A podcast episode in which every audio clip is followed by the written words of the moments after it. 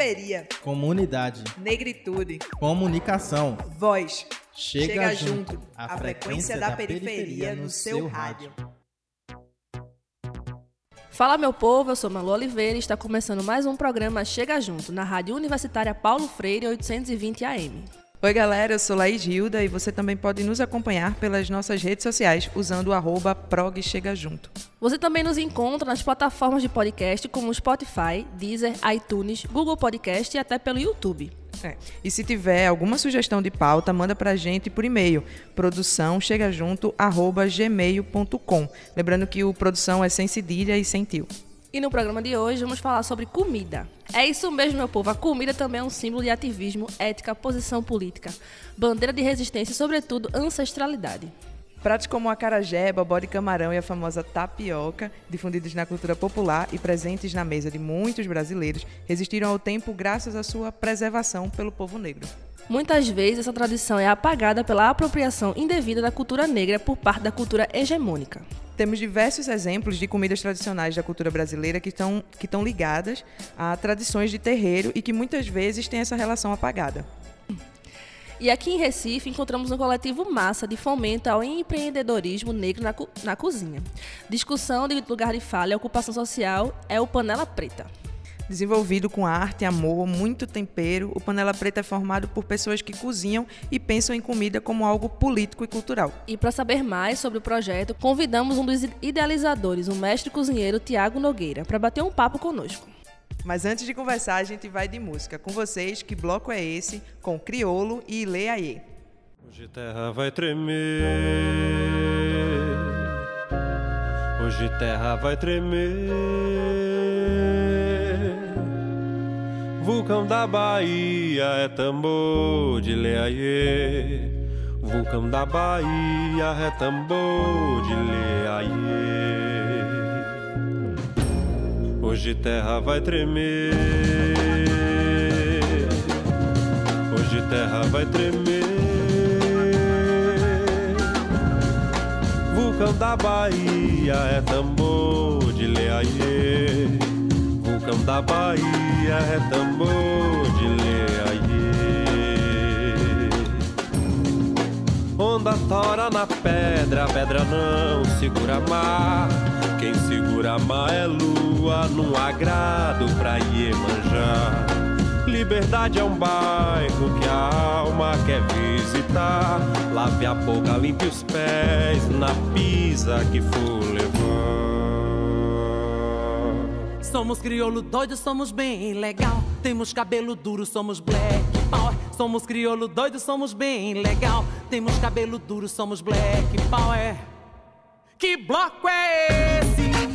Eu quero saber. É o mundo negro que viemos mostrar pra você. Pra você, que bloco é esse?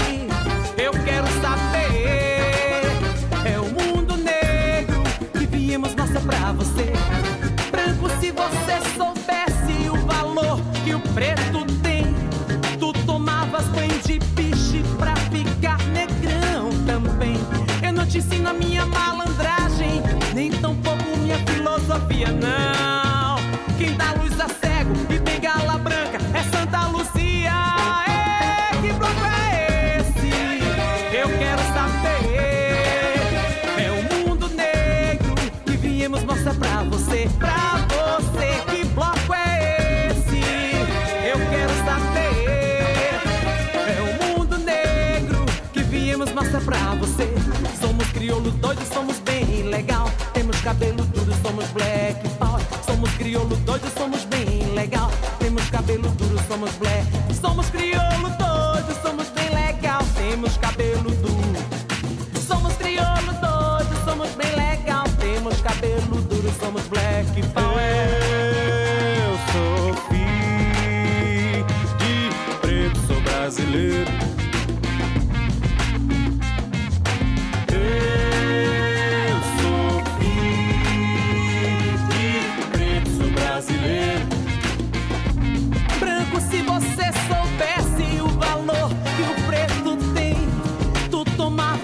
De piche pra ficar negão também. Eu não te ensino a minha malandragem, nem tampouco minha filha. Luzia, não. Quem dá luz a cego e tem gala branca é Santa Luzia. Ei, que bloco é esse? Eu quero saber. É o mundo negro que viemos mostrar pra você. Pra você, que bloco é esse? Eu quero saber. É o mundo negro que viemos mostrar pra você. Somos crioulo doido, somos bem legal. Temos cabelo duro, somos black power. Somos crioulo doido, somos bem legal. Temos cabelo duro, somos black. Somos crioulo doido, somos bem legal. Temos cabelo duro, somos black. Crioulo doido, bem legal. Cabelo duro, black power. Crioulo doido, bem legal. Cabelo duro, black power. Crioulo doido, bem legal. Black. O Chega Junto tá de volta e agora a gente vai bater um papo com o Tiago Nogueira. A gente já falou um pouquinho na introdução sobre o projeto Panela Preta e agora a gente vai conhecer um pouquinho do Tiago, que é um dos integrantes do projeto. Tiago, eu queria pedir agora para você se apresentar para o nosso ouvinte e falar um pouquinho de você. Bom dia, gente. Meu nome é Tiago. Nasci em Aracaju, mas com 2 anos vim para Recife. Fiquei aqui até os 21 e meio, mais ou menos. E aí, estava numa militância política um pouco intensa, mas já um pouco de saco cheio. Universitariamente, eu estudei Direito e, com essa idade que eu falei, eu fui para São Paulo, para a Unicamp, estudar Antropologia. E a conexão com a alimentação voltou para mim um pouco lá, né? Começou com a minha mãe cozinhou em casa de família durante algum tempo. Desde pequeno, desde os 11 anos, eu lembro dela falando: mãe, eu queria comer. Ela falou: tem muito tempero na cozinha, pode ir lá. Era um clássico ela falar isso pra mim. E aí eu já pegando nas panelas a partir dos 11 anos, que eu vejo hoje ela tratando a neta dela, a filha da minha irmã, do mesmo jeito. Eu vou na casa dela e vejo Maria Vitória perguntando: vó, eu quero comer. Ela falou: tá cheio de tempero na cozinha, pode ir lá pegar. E passei um tempo um pouco distante desse lance de cozinhar, realmente pelas dinâmicas da vida, né? De aprender outras coisas e estudar a universidade e tal. Você acaba meio que se atropelando um pouco. E aí, ironicamente, eu fui para São Paulo, para a Unicamp, estudar Antropologia, porque eu já estava um pouco de saco cheio do curso de Direito. A meta e a ideia era terminar lá e prestar o mestrado em Antropologia Jurídica.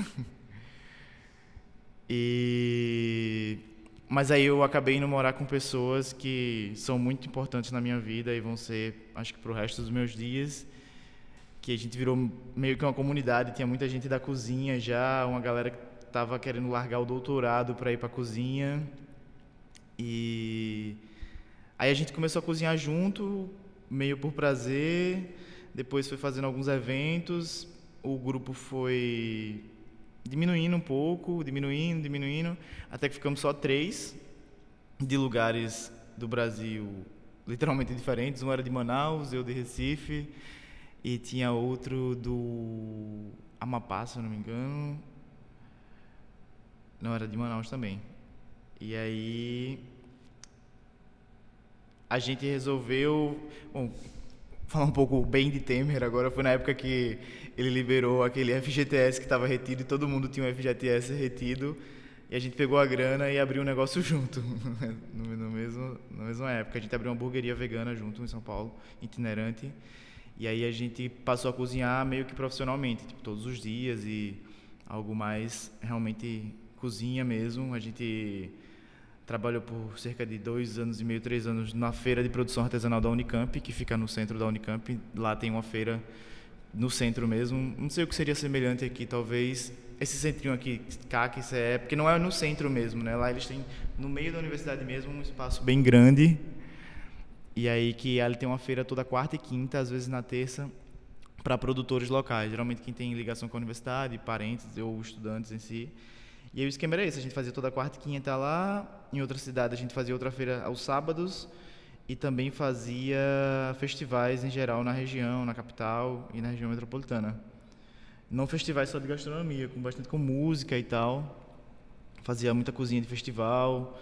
A gente chegou a fazer a cozinha do festival de Teatro Internacional de Campinas, não sei se vocês conhecem, chama... Eu não vou lembrar o nome agora, mas o nome completo é esse, não lembro da sigla, mas o nome completo é esse, Festival Internacional de Teatro de Campinas. E...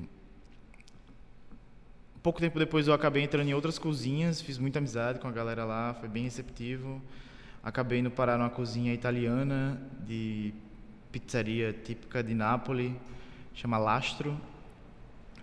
Eu e o chefe, a gente teve uma ligação muito grande, a gente é amigo até hoje. E depois de um tempo eu fui morar com outro amigo meu que também era cozinheiro e a gente acabou também trabalhando junto em outro negócio que já era dele, chama Uni Comida Natural. Passei um tempo, era uma convivência bem intensa porque morávamos juntos e acordávamos juntos às 5 da manhã para trabalhar juntos o dia inteiro. E aí no final de semana saíamos juntos. Um casamento, literalmente. E era parede, o quarto, assim, né? Mas foi bem saudável. E aí, esse tempo de cozinha que eu passei lá foi bem rico. Mas eu acho que foi um período de...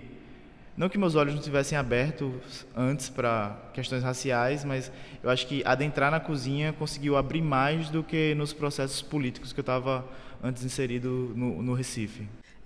Com esse teu contato na cozinha, assim, qual é a tua especialidade? Tu já falou que prefere embarcar, né, nas comidas veganas, mas aí fala um pouquinho como é o processo, que comidas são essas.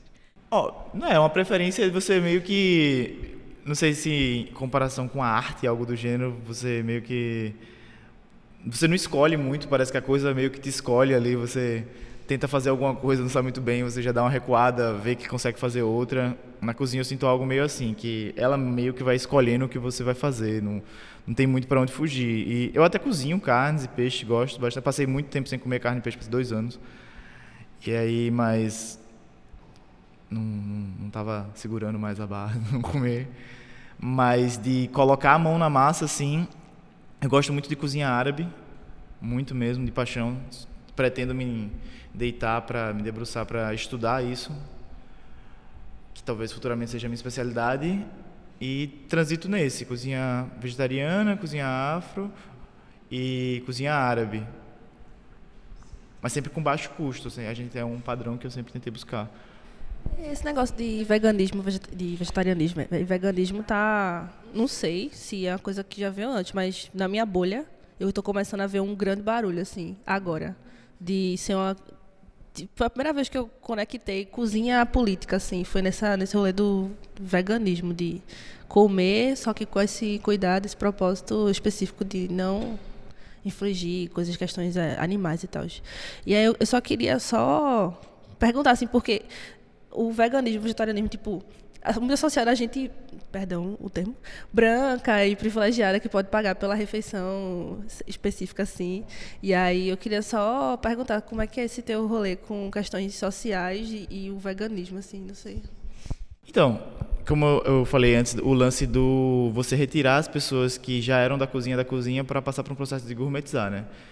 Vou te falar do lance de só abrir o olho para... que comida era político quando eu ouvi falar disso, mas na verdade, tipo, assim como todo ato é político, comer também é político. Você vai comer em algum lugar, você escolhe onde você vai comer, de quem você vai comer, tipo... eu procuro sempre que eu vou comer em algum lugar, saber que lugar que eu estou indo comer. Pode ser algo radical, assim, mas se eu estiver na rua e tiver 5 barracas de lanche, eu vou comprar da pessoa negra que estiver vendendo lanche, e as outras eu não vou comprar mesmo, assim. Acho que o ato de comer, ele é um ato político mesmo, de saber de onde a comida está vindo. E esse processo de gourmetização e tirar esse aspecto da comida e do ato de comer faz parte do processo, né, para se ganhar dinheiro. Porque, por exemplo, você meio que cria algo lúdico e desconstrói todo o conceito de onde está vindo a comida, quem está fazendo comida e por que aquela comida está sendo feita. E aí você acaba tendo filas quilométricas no McDonald's, que no fundo todo mundo sabe o que é, todo mundo sabe de onde vem, o porquê vem e como vem, mas a mídia cria algo tão lúdico que não sei se cria uma camada assim nos olhos da gente de ir acabar comendo nesse tipo de lugar. Ou se, por outro lado, o ser humano talvez acabe tendenciando para isso, mas eu prefiro acreditar no processo midiático E acho que vai meio por meio disso. E aí tem esse lance da comida verde, vegana, ter esse aspecto de comida cara e tal também. E eu acho que você pode desconstruir isso. A gente trabalhava lá sobre essa ótica de desconstruir. Então, éramos 3 sócios, o outro sócio era uma pessoa negra também e o outro era um indígena, de família indígena de Manaus. Ele era biólogo e foi um grande professor para mim da vida. E que foi um dos pilares do lance de ter esse projeto de ter uma comida vegana. Ele era vegano há 17 anos, acessível para todo mundo. Tanto assim, São Paulo é um estado caro, muito caro, mas dentro do estado caro da feira de produção artesanal lá da Unicamp, entre os caros, a gente era o mais barato e assim, dava para lucrar, sabe? Você não precisa colocar faca em ninguém para conseguir sobreviver. E era uma das bandeiras que a gente defendia assim. A comida vegana não precisa ser cara e tal. Isso chamava um público, mas por outro lado a gente sentia que a concorrência ficava bem irritada e rolavam uns posts de vez em quando, uns boicotes. Ninguém gosta de tomar alfinetada, né? Mas no fundo acho que é isso, é só um processo de capitalismo mesmo, de mídia e de como ganhar dinheiro em cima disso. E infelizmente ainda quem tem dinheiro é a galera branca, classe média e rica. Espero que isso mude logo, para gastar, essa galera que tem dinheiro para gastar, e a mídia e a galera que quer ganhar dinheiro, que são eles mesmos, atacam eles mesmos, assim, é bem esse processo. Sempre que fala nessa questão de alimentação da população negra, eu fico pensando no seguinte exemplo. Eu sou usuária de metrô, ônibus e tal, e aí, tipo, eu sempre penso, por exemplo, chego na Joana Bizerra, eu desço do metrô, vou para a plataforma de ônibus, é tipo uma galera assim, vendedor ambulante, vendendo mortadela, R$2, um empanado, 50 centavos. E eu sempre fico pensando, tipo assim, a mãe de família que, tipo, ela tá no corre, tipo, trabalhando 8 horas por dia, 2 horas para ir, 2 horas para voltar, ou seja, passa 12 horas longe de casa, ela também não tem tempo, porque eu acho que a questão da alimentação, uma alimentação mais saudável, às vezes, além do preço, é questão do tempo. Porque para você cozinhar qualquer coisa, se dedicar na cozinha, você tem que ter um tempo, né? E aí, essa relação é muito complicada. Eu sempre fico pensando, como é que a gente vai chegar nessa galera e dizer assim, não coma isso, porque isso não vai lhe fazer bem. Vocês, ao longo do teu processo assim, de formação, vocês já tiveram esse tipo de debate? Sim, já, com certeza. Mas, vê, tem esse lance, né, de discutir. Tem muitas bandeiras hoje que você vê nas minhas sociais. Coma comida de verdade e tal. Assim, é muito relativo isso, né? O que é comida? Tudo é comida. Uma coxinha não é comida, depende de quem está comendo. Para o cara que está comendo a coxinha, aquilo é comida. Então, eu acredito, a gente como coletivo, e eu acredito muito nisso, que a comida, quem define é quem está comendo. Assim, tipo, uma chips é comida. E depende do contexto que aquele é uma chips está. Se o cara pode comer outra coisa e está escolhendo comer uma chips e ele disser que é comida, também é comida. Se o cara só pode comer uma chips e disser que é comida, também é comida. O problema não é, tipo, quem está comendo. Eu acho que, no fundo, não é quem está comendo. Lógico que tem uma responsabilidade sobre quem está comendo, de saber o que tu vai comer, mas o maior problema é o que a gente falou antes, da galera que está colocando isso para você comer. E tem essa galera que não tem oportunidade de discutir ou de pensar o que está comendo. Por outro lado, muitas vezes essa galera come bem pra caramba, porque, assim, a gente chega na casa de uma galera que, tipo, é mais simples, historicamente e financeiramente, e eu falo simples no sentido de ter um pouco menos de grana do que outras pessoas, e, assim, a galera come, tipo, a comida que a gente cresceu comendo, sabe? Que é uma comida ótima, assim, feijão com um monte de legume dentro, e vai ter sempre uma carnezinha ali, um suco, que não tem a grana para comprar um refrigerante. Pô, isso é uma comida massa, assim, entre aspas, no que é possível de se ter ali. É comida, né? E mais uma vez passa pelo processo de gourmetificação. E aí se colocam que isso não é comida, ou que a comida rala, e aí você vai, passa por algumas cozinhas assim que você chega no restaurante para comer uma comida tradicional, é tipo algumas folhas e tal, não diminuindo isso, mas assim, tá muito próximo, porém com outra maquiagem, sabe? Você falou desse processo de quem cozinha, e aí a gente come muitos pratos, assim, no nosso dia a dia, que a gente desconhece de onde veio, assim, e as origens e tal, principalmente pelo apagamento histórico da população negra e outras populações. Então, eu queria que tu falasse um pouquinho desses pratos, falasse um pouquinho das origens, se tu pudesse citar alguns, pra gente elucidar isso. Sim, com certeza. Das origens dos pratos, né? Isso. É, também faz parte do processo de embranquecimento da cozinha, né? Hoje a gente tem esse lance do... esses programas aí, esses reality shows, né? De cozinha e tal, e assim... Você vê muita gente cozinhando umas coisas e falando sobre algo que não saca, que não sabe o que está fazendo. E muita gente branca mesmo.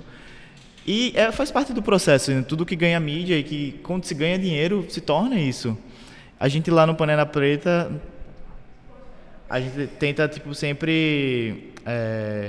somos um conjunto de 4, eu, mais 2 cozinheiras e uma menina que é atriz do teatro. E uma das meninas é a Cíntia, que ela é de terreiro e tem bastante mais gabarito para falar sobre as comidas de terreiro do que eu. É uma professora para mim, mas falando do que eu tenho aprendido com ela, é que o ato de se comer no terreiro é mais pura política possível. É levar o lance da comida e do comer com um nível de sentido absoluto. Esse prato é comido dessa forma... porque tem que ser dessa forma, o orixá gosta que seja dessa forma. Eu sou ateu, tenho aprendido muito com a área, mas eu faço uma relação com algumas religiões mais distantes, assim, tipo...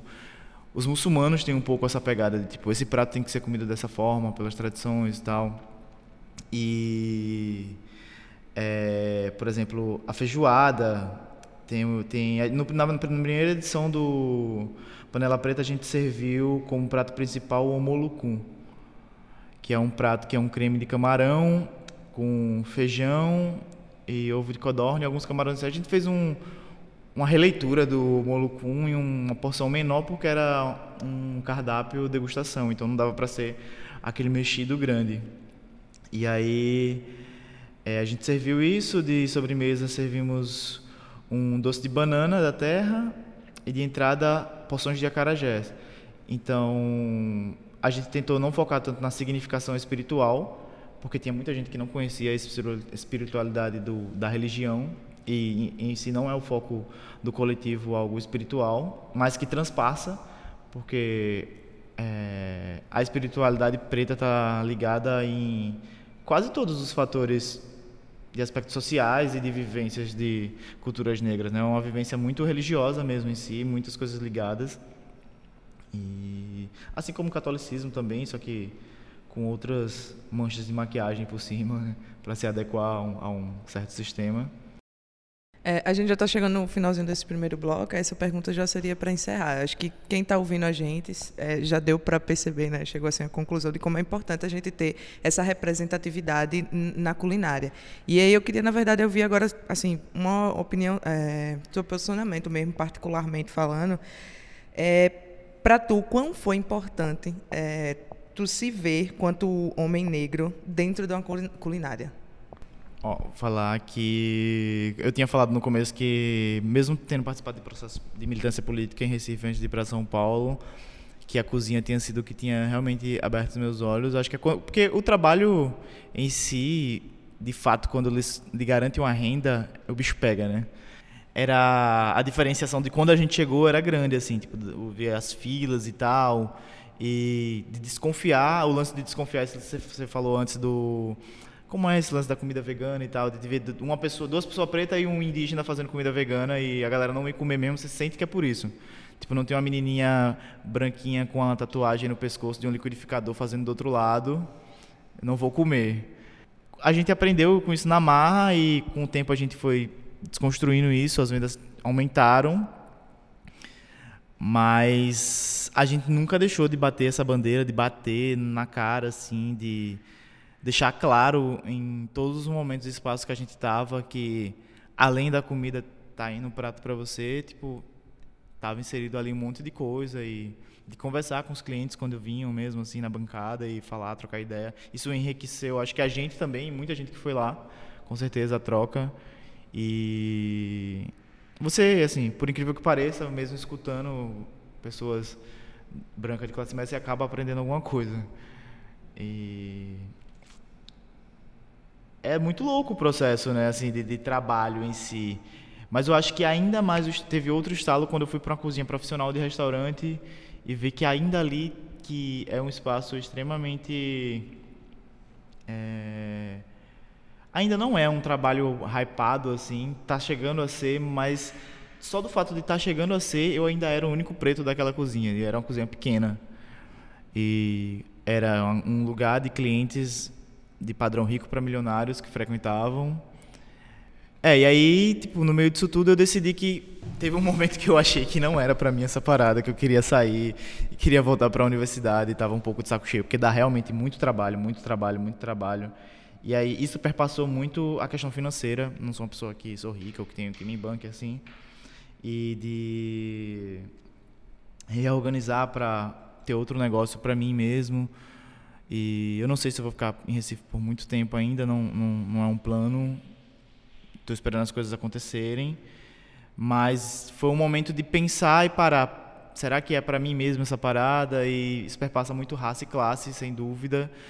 Porque eu acompanhei de perto amigos que tinham facilidades organizacionais muito grandes, assim, de mover daqui para ali, reorganizar o trabalho e conseguir fazer. E aí você está inserido no meio muito intenso que você está fazendo esse tipo de coisa, mas que você também não pode fazer esse tipo de coisa porque você sabe que você é negro e não tem dinheiro, que são duas coisas que estão extremamente ligadas.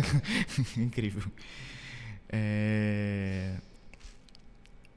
E aí você acaba, ou você continua, ou você desiste, e foi um momento muito complicado, assim. Eu tive muitos e muitas amigas, principalmente negros, que me disseram e me deram muita força, e inclusive força financeira para não desistir.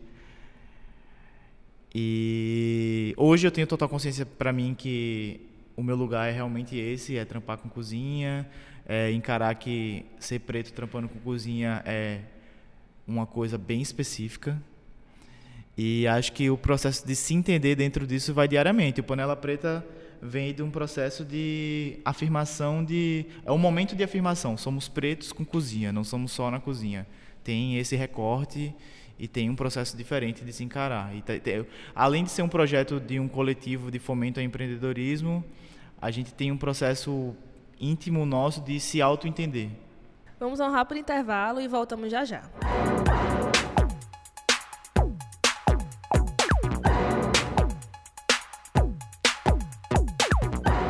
Estamos de volta com Chega Junto, o espaço da periferia na sua Rádio Universitária Paulo Freire, AM 820.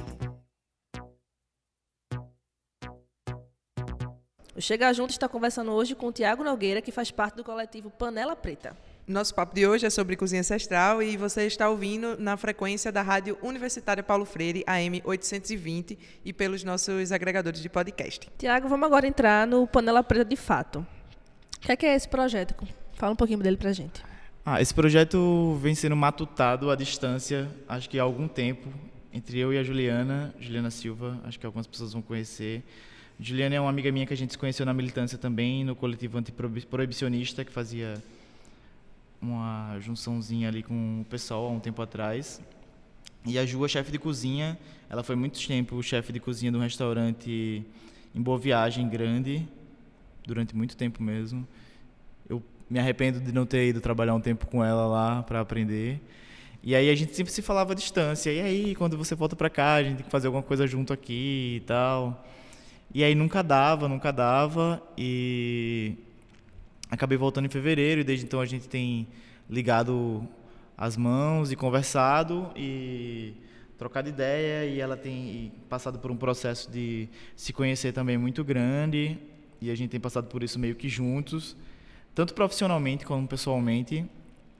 E eu tinha esse lance, essa ideia de fazer um projeto que fosse um pouco, não totalmente desligado do lance financeiro, mas com outras forças, sabe? Esse lance de sempre estar pensando em ganhar dinheiro. Acho que a vida não dá espaço só para isso, né? E aí a gente meio que teve a ideia junto, criou junto, a gente se chamou, um chamou o outro, dispensou. Foi uma série de reuniões, tinha um amigo meu junto antes, o Márcio, e aí ele tá se formando em Direito e assim, tá uma coisa louca de prestar OAB, era impossível para ele tocar qualquer coisa agora. E para mim a Ju tava um pouco mais folgado nesse quesito. E a gente continuou seguindo e criando as diretrizes do projeto e convidamos logo depois Cíntia, que é outra amiga que também é cozinheira, que é a do terreiro que eu tinha falado anteriormente. E a gente foi criando as diretrizes aos poucos, bem calmamente, sem grandes ambições e para dar certo, né? E hoje o Panela Preta, ele se caracteriza como um projeto preto de fomento ao empreendedorismo e uma cozinha itinerante. A gente não tem um espaço físico. A primeira edição foi no Torreão, a segunda vai ser na Casa Jambo, que é a antiga Jambo Azul, aqui no centro do Recife. E a ideia é ocupar espaços que se disponibilizem para a gente, onde a gente disponibiliza um cardápio, degustação com entrada, prato principal e sobremesa.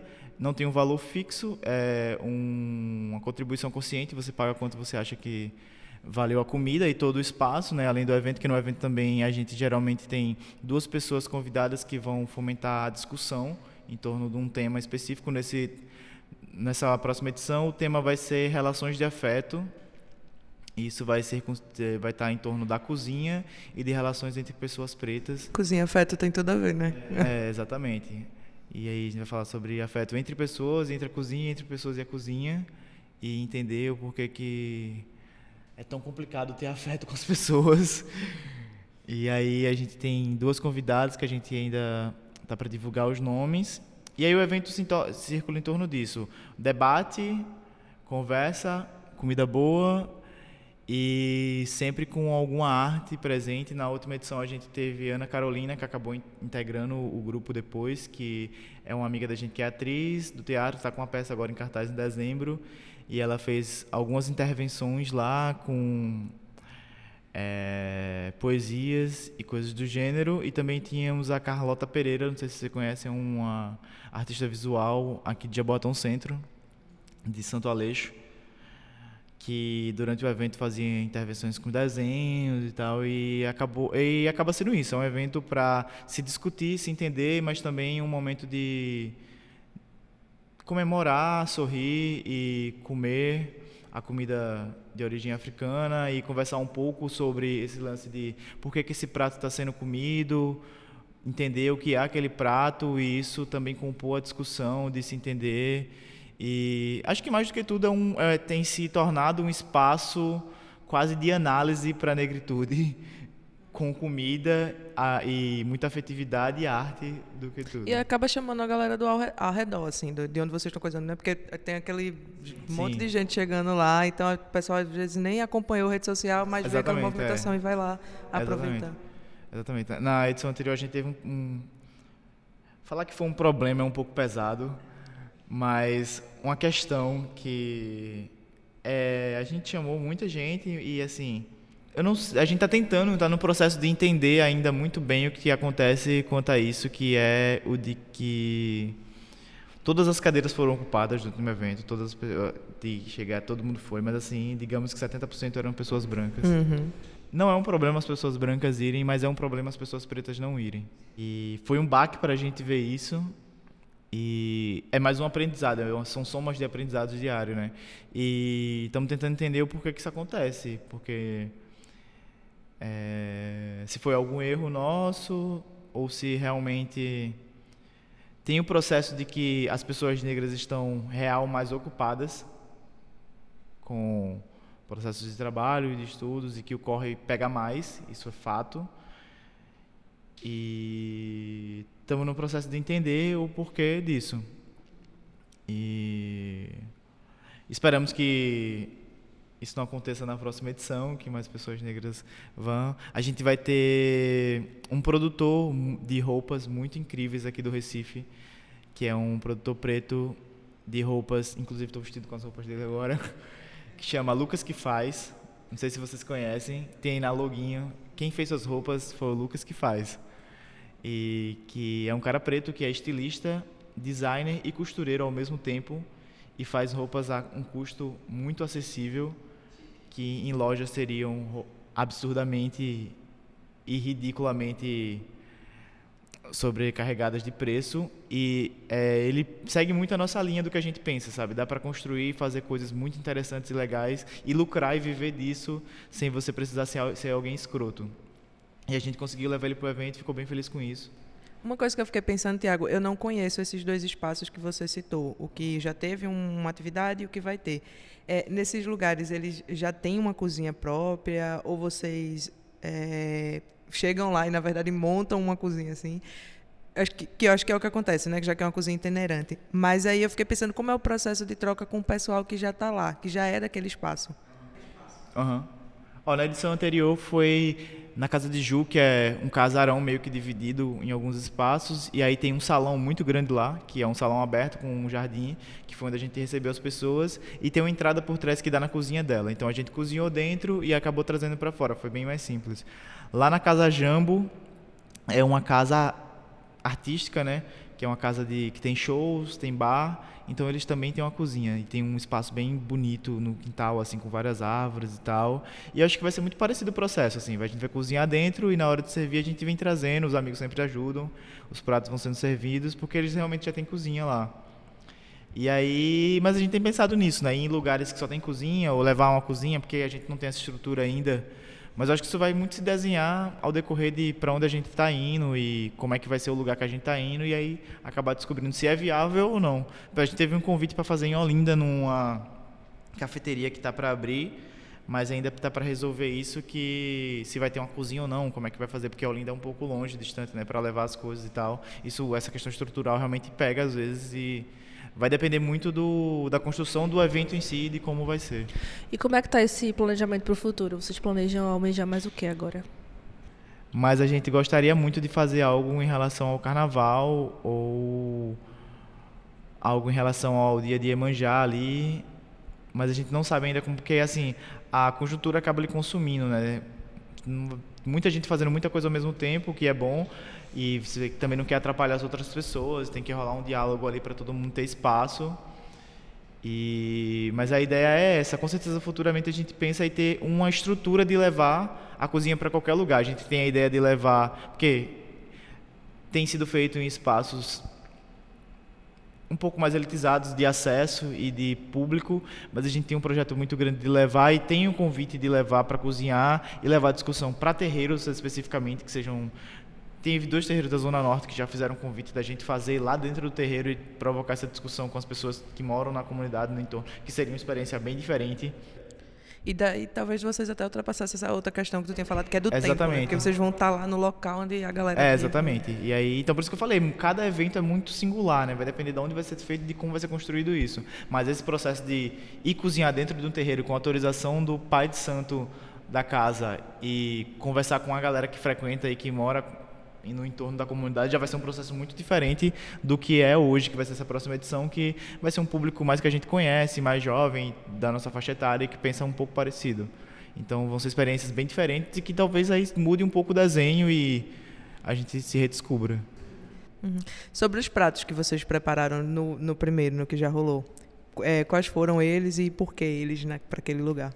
Certo. Eu não vou ter muito gabarito para falar sobre o porquê foram eles, mas foram 3 pratos. A entrada foi uma porção de acarajé, foram acarajés menores, acompanhadas de alguns molhos de pimentos que a gente mesmo preparou e salada. Todos foram servidos em cumbucas de coco. A cada prato, uma intervenção artística, uma discussão era gerada para dar a fome de chegar ao próximo, nunca acarretado assim. E aí o prato principal era um molucum, que é uma saudação às Iabás, eu lembrei agora. E aí é uma questão de pedir permissão e agradecimento mesmo. E a sobremesa foi um doce de banana da terra, que é uma fruta que a gente tem em abundância, é simples, é barato, é gostoso e muita gente não conhece. Você falou lá no início, né, no primeiro bloco, que você é de Aracaju. E aí eu fiquei pensando, o Panela Preta, ele... quanto grupo, ele tem se articulado com grupos de outras regiões do Brasil, de outros estados? E se vocês pensam nisso, caso ainda não esteja acontecendo? Não, ainda não está acontecendo, mas a gente pensa em qualquer possibilidade que seja construtiva ser possível. Mas ainda não está acontecendo, não aconteceu ainda. Então, a gente teve um grande problema, na verdade. A gente teve que atrasar essa edição, porque você perguntou de outro estado, né? Vai ter ligação, calma. Ia ser há 2 semanas atrás, mas aí o pai da Ju acabou morrendo na quarta-feira antes do domingo que ia ser o evento, então assim ficou impossível de acontecer. A gente estava indo se reunir para compor o cardápio e comprar as coisas, e ela mandou mensagem dizendo que o pai dela tinha acabado de morrer. Então aí a gente cancelou tudo, não rolou. E nesse evento que ia acontecer, as meninas do Dance África, que são aqui da UFPE, iam compor a parte artística, iam estar lá, não sei se vocês conhecem. E a gente acabou, eu já conhecia o trabalho delas, mas a gente acabou, se perguntou de outro estado, se conhecendo pessoalmente e interagindo em João Pessoa.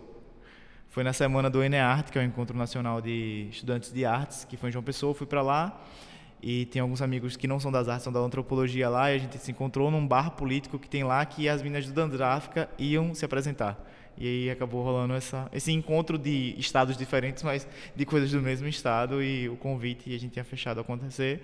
Não vai rolar mais porque elas estão em turnê agora na Bahia e talvez só na próxima edição. Mas com outro estado não tem acontecido interação ainda não. Não, é porque eu fiquei só curiosa no início quando ele falou que fez antropologia. Porque eu não entendo muito de antropologia, mas... Quando tu escolhesse deixar o curso de Direito e fazer Antropologia, eu queria saber se tuas motivações eram porque o curso de Direito é meio elitista, assim, nesse sentido, e tu queria se aprofundar em alguma coisa específica do teu curso, e acabou conectando isso com essa questão ancestral e conectando com a cozinha e tal. Eu só fiquei meio curiosa da conexão, porque eu fiz automaticamente a conexão da cozinha com a Antropologia, assim, quando você falou. Com certeza o fato de ter desistido do curso tá ligado a isso, assim. O curso de Direito é eu aprendi a desvalorizar. Entrar no curso de Direito foi um processo de aprendizado a desvalorizar a humanidade e a ciência jurídica muito grande, assim. Foi, assim, ter aulas de vaza-jato de segunda a sexta. Você aprende a como trabalhar numa quadrilha, realmente é isso, assim. Tipo... E aí, assim, dá uma desmotivada e tal, não dá... Mas, porém, dentro desse processo, eu acabei fazendo iniciação científica com uma das pessoas mais mágicas da minha vida, só que o meu orientador era historiador e filósofo. E aí... Então, assim, a gente fazia iniciação científica do curso de Direito estudando outro curso. Ele é da área das ciências da religião e o nosso trabalho foi sobre... Foi sobre projetos de leis sobre uso de drogas de deputados da bancada evangélica. E a gente conseguiu publicar na UFSCar o trabalho, foi legal o processo. E, assim, esse processo da pesquisa foi só me distanciando mais do curso de Direito, que já era o que eu queria, assim, me distanciar mais. E eu entrei no Unicamp como estudante especial de Antropologia. Tem esse processo lá, você consegue fazer, que era um estudante especial da pós de Antropologia, que você vai cumprindo cadeiras para prestar o mestrado e já entrar com elas cumpridas. Além de ter um suporte mínimo da área, né? Apesar de ter estudado bastante Antropologia no curso de Direito, você tem bastante Antropologia no curso de Direito, não é a mesma coisa do que um curso de Antropologia puro. Mas eu acho que estudar isso não me aproximou da cozinha, não, a não ser pelo fato de ter me levado para o lugar de sentar e conviver com pessoas já da cozinha, mas não o lance real acadêmico. Assim, tá ligado ao acadêmico, mas também não tá. Tá ligado pelo fator de eu estar no mesmo lugar que essas pessoas estavam, mas não pelo fator de os cursos em si estarem com ligação direta. Porque apesar de ser uma ciência que eu tenho um grande respeito e admiração à antropologia, diferente da jurídica, é uma ciência muito branca ainda e muito, muito, muito elitizada, acho que tanto quanto a jurídica, em relação a quem estuda, porém são pessoas bem diferentes, em vários quesitos, assim. São coisas parecidas, mas diferentes em vários tipos. Eu queria pedir agora para tu... Chegou o momento, Annelise. O momento blogueiro. Para tu falar das redes sociais do Panela Preta, né? Por onde a galera pode acompanhar até as futuras ações de vocês, né? A gente acabou de fazer uma rede social do projeto. Antes a gente estava divulgando meio de uma forma menor, com cartazes e meio que pelos Instagrams pessoais. A gente viu que isso não funcionava tão bem, tem que ser algo mais organizado realmente. E a gente acabou de fazer um Instagram, chama Projeto Panela Preta no Instagram, acho que só vai ter esse com esse nome mesmo.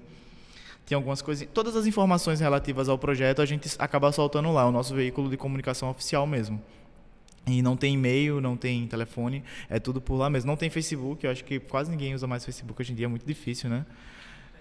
Não é? Verdade. E aí acaba sendo o Instagram mesmo, o direct, a gente responde bem...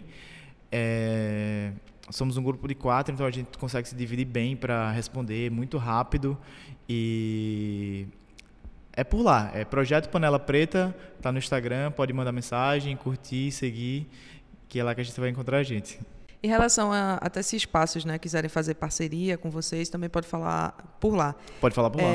Mas existe algum critério, por exemplo, qualquer lugar pode falar, tipo, vai depender da conversa, para vocês conhecerem onde é a comunidade, onde é esse espaço, etc. e tal. Eu acho que depende de qual espaço seja e que tipo de parceria seja. Por exemplo, a gente tem um evento que a gente abre para muita gente expor. Por exemplo, esse agora do dia 22, a gente fez uma chamada no Instagram mesmo para produtores exporem. E muitos produtores que não eram para exporem mandaram mensagem e tal. A gente tenta ser bem educado quanto a isso. E um dos critérios para estar junto, como expor um brechó, vai ter a mina que vai ter um brechó, ou o Lucas, é ser o mínimo que é ser um produtor negro ou uma produtora negra para estar presente, é isso. E os artistas também. Tipo, o que eu tinha falado antes, não é um problema as pessoas brancas não irem, mas é um problema as pessoas pretas não irem. E é um espaço de afirmação e de empoderamento. Então, todos os palcos e palanques vão estar voltados para as pessoas negras, seja artística, de produção ou da cozinha. Esse é um termo, assim. Certo.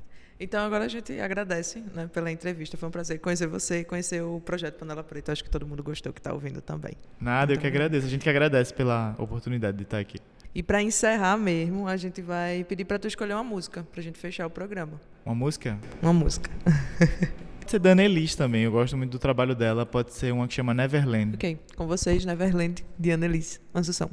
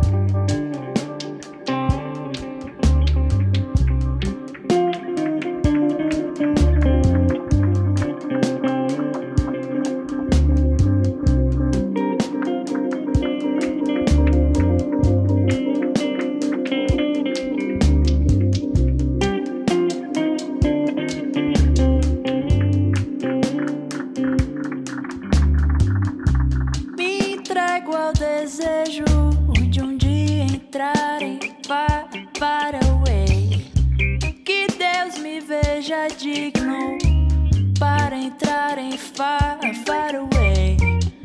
Numas férias lá em Neverland, bichos, beats lá em Neverland, flores e amores Neverland, discos, cores lá em Neverland. Eu e você a 1000 graus, sem televisão nem jornal, sem Páscoa, regras ou Natal, só são você e eu, meu pai.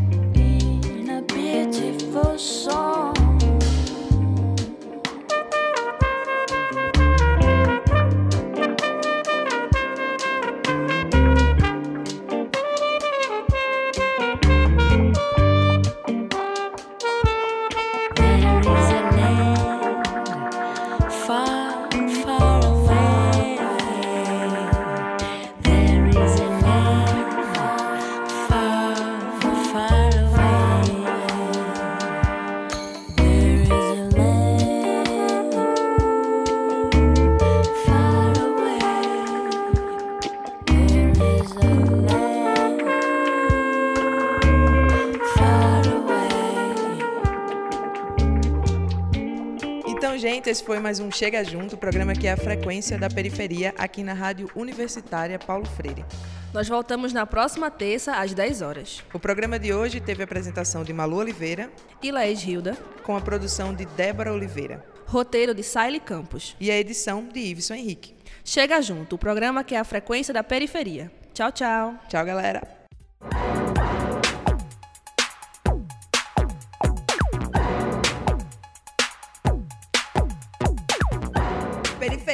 Comunidade, negritude, comunicação, voz. Chega junto, a frequência da periferia no seu rádio.